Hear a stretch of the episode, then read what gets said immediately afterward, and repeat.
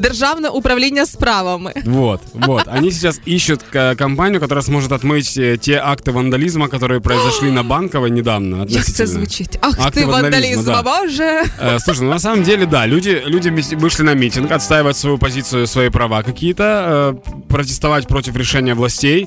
э, И взяли и испортили здание офиса президента. Хотя на самом деле здание же не виноваты. Там типа каждые 4 года сидит разный человек.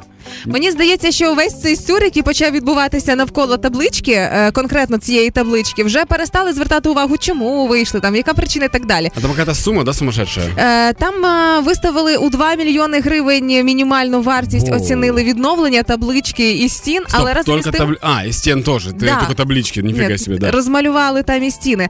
Але мені здається, що ця табличка перетворилася вже на символ України. Знаєш, символи України які? Прапор, герб, гімн і табличка офісу президента. Ну це ненормально. Прям Я, я так понимаю, что это произошло на Банковой, да? да, і мені здається, можливо, не варто витрачати жодної копійки взагалі на відновлення цієї таблички, там будівлі, просто перейменувати вулицю з банкової на панкову, і все.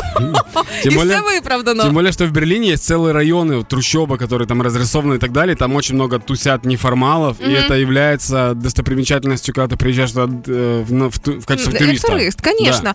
А взагалі, можливо, це знак, тому що пора вже міняти цю табличку давним-давно, оскільки вона написана некрасивою іжицею. Что такое ижица? Іжиця це шрифт такий, Ага. е, схожий до древньослов'янського, церковного і так далі. У 2021 рік, come on, давайте щось оновлювати. Яка Да, іжиця, ребята, може бути? Helvetica Neue тонкая. Звісно. Это стильно. І взагалі подейкують, що після цієї цього скандалу з табличкою з е, офісом президента з'явиться нова стаття в Конституції України, що найбільшу цінність тепер у нас має не життя людини, а табличка. Ну камон.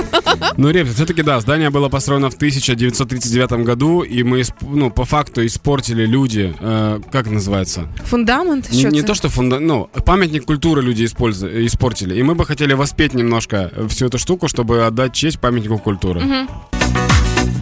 Одна табличка на стіні, і ультраправий в стороні, і два мільйони, щоб відмити вандалізм. І як то кажуть, всі ми табличка президента в цьому випадку.